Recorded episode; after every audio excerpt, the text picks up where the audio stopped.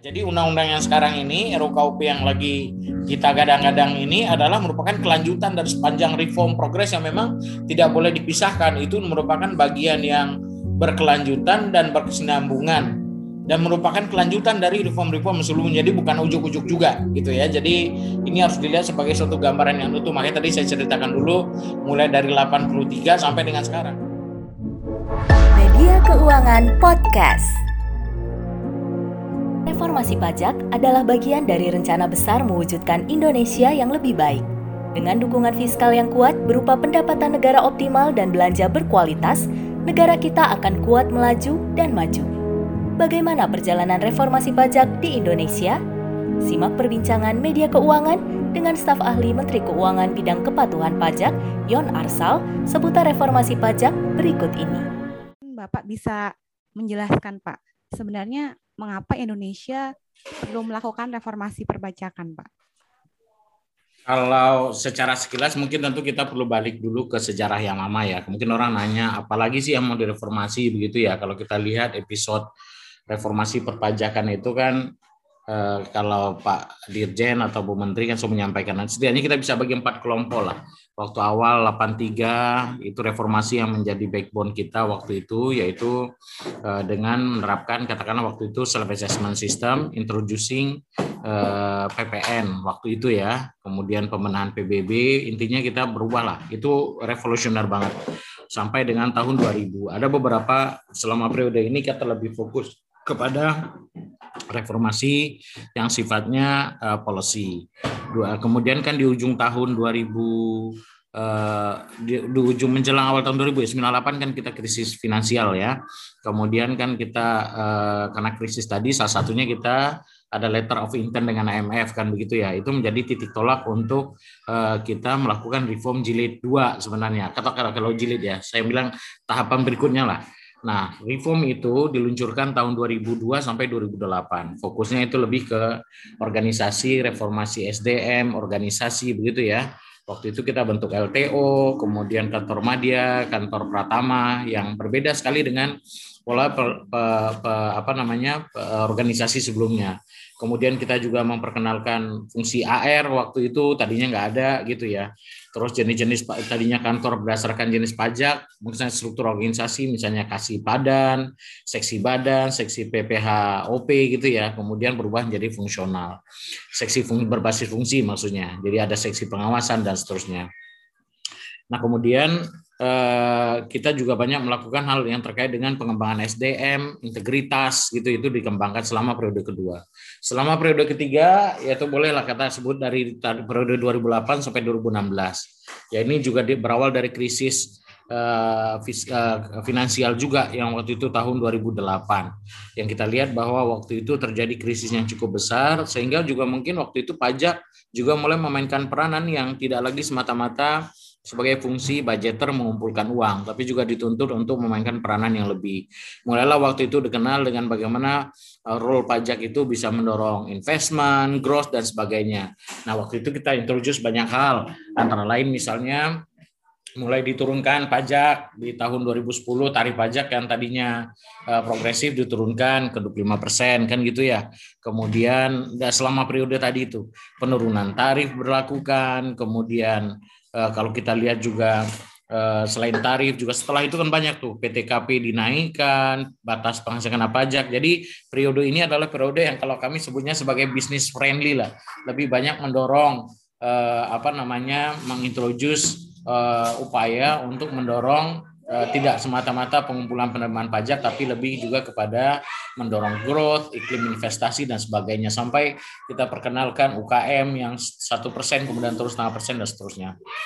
Dan pertanyaannya kemudian sekarang kan kita masih masuk ke tahapan berikutnya lagi reform kan gitu ya. Ada reform yang kita lebih fokus lagi tahun 2016-17 tadi diawali dengan tax amnesty, kemudian kita ada EOI, kemudian Eh, kita berujung di tahun itu kan menyiapkan yang namanya cortex ya.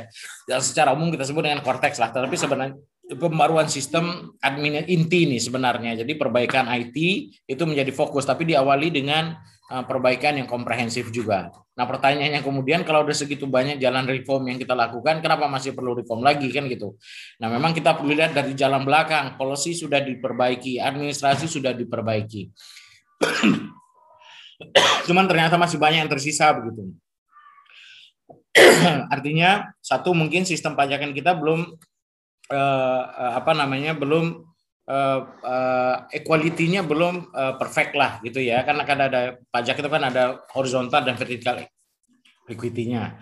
Itu belum sepenuhnya dapat diwujudkan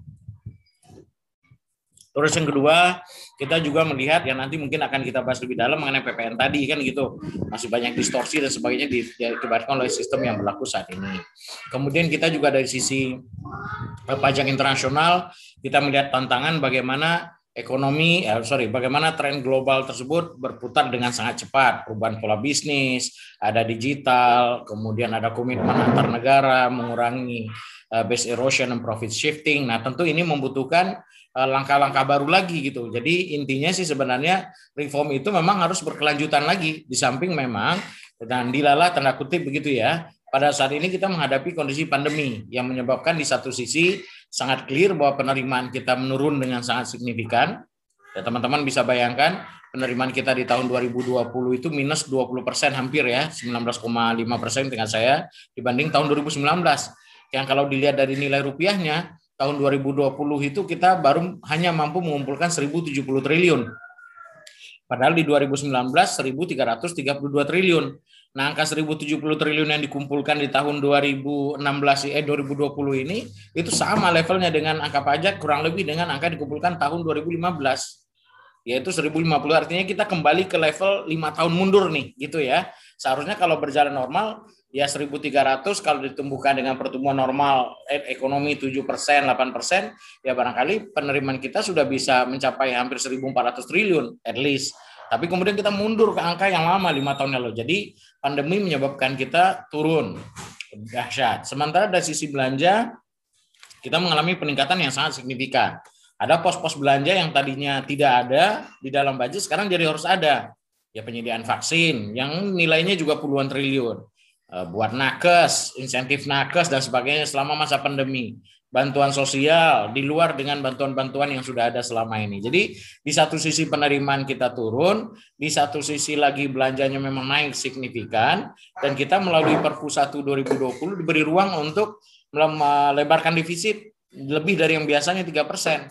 Nah, kita diberikan kesempatan kan sampai dengan 2022. 2023 kita harus kembali ke disiplin fiskal yang normal, which is sebenarnya tiga persen gitu ya. Nah, ini angka yang Eh, menurut saya memang perlu menjadi sangat perlu menjadi perhatian kita. Ini udah tahun 2021. Ya kan tahun ini diperkirakan defisit masih di kisaran minus uh, di kisaran 5,7 persen. Kemudian lanjut lagi tahun depan kemungkinan juga di kisarannya masih di atas 4 persen apa empat setengah persen. Artinya tentu kita harus soft landing juga nih ke tahun 2023. Nah, jadi di satu sisi kita melihat dinamika global, regional, dan seterusnya yang memang membutuhkan perhatian kita yang luar biasa, menuntut kita untuk terus bergerak melakukan reform.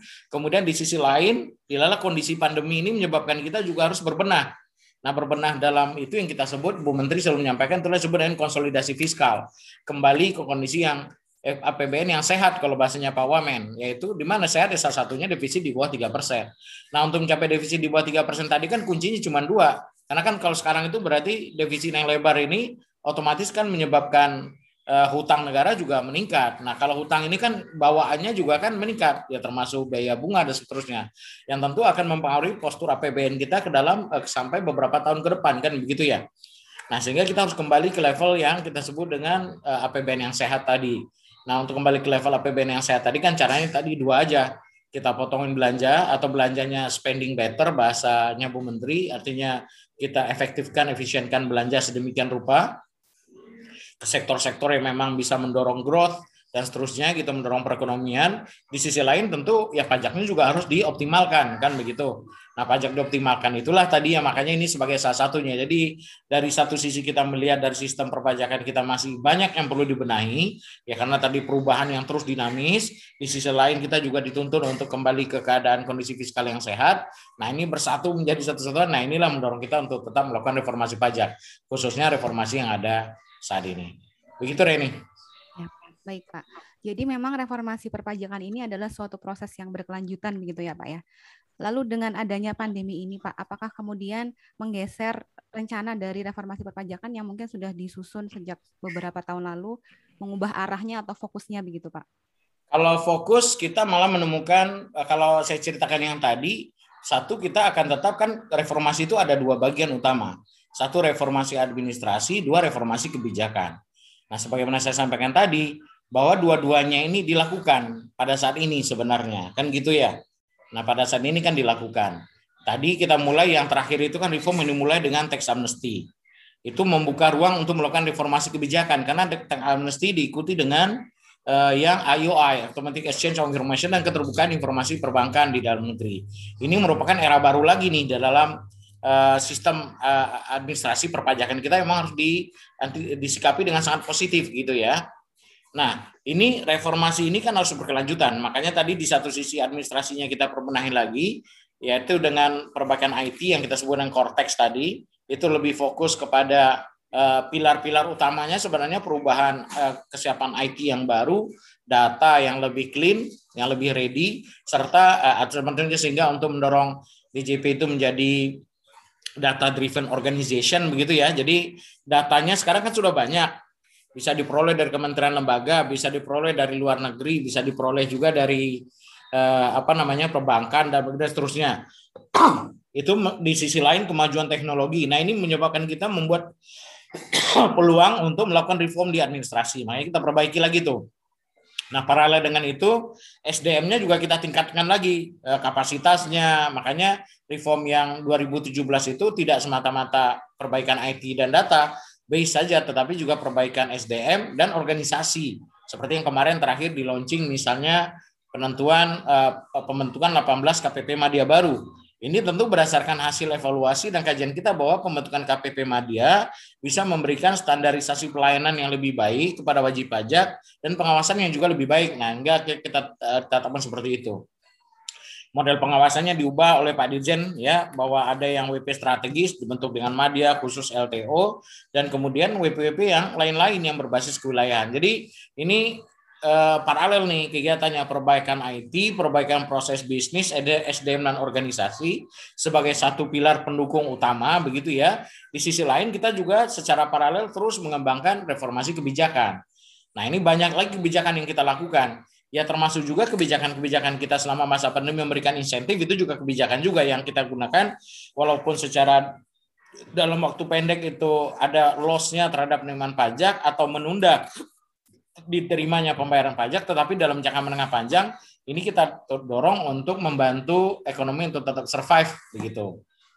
Nah, ini kebijakan-kebijakan ini. Nah, ini kita melihat sekarang peluang ada undang-undang gitu ya dan kalau kita lihat, nah kita masih, nah cuma begini, perubahan kebijakan itu ada yang bisa dilakukan lewat PMK saja, ada yang bisa dilakukan lewat PP, dan ada yang harus dilakukan lewat undang-undang begitu. Nah kita melihat bahwa eh, DJP melihat, dan Kementerian Keuangan lah ya, menurut saya bukan saya yang melihat gitu ya. Kementerian Keuangan secara umum melihat, DJP melihat bahwa ini ada masalah lagi yang harus diselesaikan kebijakan dan ini nggak bisa selesai di level PP atau PMK harus dirumuskan dalam bentuk undang-undang. Nah inilah makanya kemudian eh, secara paralel di satu sisi administrasi diperbaiki, data dan sebetulnya tadi, di sisi yang lain kita juga dorong untuk perbaikan kebijakan yang lebih komprehensif, yang tentunya membutuhkan undang-undang. Dan ini juga nggak nggak sendirian juga. Dua undang-undang sudah mendahului Undang-Undang di Perpu 1 2020 yang menjadi Undang-Undang nomor 2, salah satunya di situ ada kebijakan pajak juga, penurunan tarif PPh badan dan kemudian kita mengintroduce yang namanya di situ kemungkinan penerapan pajak transaksi elektronik untuk PPh-nya kan gitu ya. Dan sementara di sisi lain waktu itu juga kita kenalkan namanya pemungutan PPN oleh uh, pengusaha uh, uh, apa namanya pengusaha melalui saluran elektronik, nah, yaitu PMSE, ya kan? Nah itulah makanya kemudian yang pajak, yang Netflix, yang Google, Facebook, yang terkait dengan PP-nya kan sudah mulai kita kolek sejak tahun lalu. Itu juga sudah mulai perubahan undang-undang, yaitu di Undang-Undang Nomor 2 2020. Kemudian di dalam Undang-Undang 11, Undang-Undang Ciptaker juga ada bagian pajaknya juga untuk mendorong investasi, misalnya dividen tidak dikenakan eh, atau dikenakan dibebaskan dari pengenaan pajak sepanjang memenuhi kriteria tertentu. Jadi eh, intinya begini, reformasi administrasi nggak boleh berhenti karena itu perkembangan juga juga eh, sesuai perkembangan. Reformasi kebijakan pun juga tidak boleh berhenti. Ya, artinya dari yang tadi amnesti, IOI, lanjut dengan penurunan tarif dengan tujuan untuk mendorong ekonomi bisa lebih tumbuh, perusahaan bisa lebih bergerak, cash flow-nya terbantu begitu ya. Tambah lagi dengan yang tadi untuk dividen dan sebagainya di sisi lain juga mengcapture sumber-sumber penerimaan pajak yang baru dengan misalnya transaksi elektronik dan sebagainya tapi itu belum cukup juga gitu. Jadi kita secara paralel terus lakukan. Nah jadi undang-undang yang sekarang ini RUKUP yang lagi kita gadang-gadang ini adalah merupakan kelanjutan dari sepanjang reform progres yang memang tidak boleh dipisahkan. Itu merupakan bagian yang berkelanjutan dan berkesinambungan dan merupakan kelanjutan dari reform-reform sebelumnya. Jadi bukan ujuk-ujuk juga gitu ya. Jadi ini harus dilihat sebagai suatu gambaran yang utuh. Makanya tadi saya ceritakan dulu mulai dari 83 sampai dengan sekarang. Karena ini kalau dilihat selalu ada benang benang merahnya begitu sampai kepada reform yang ada saat ini. Begitu Ren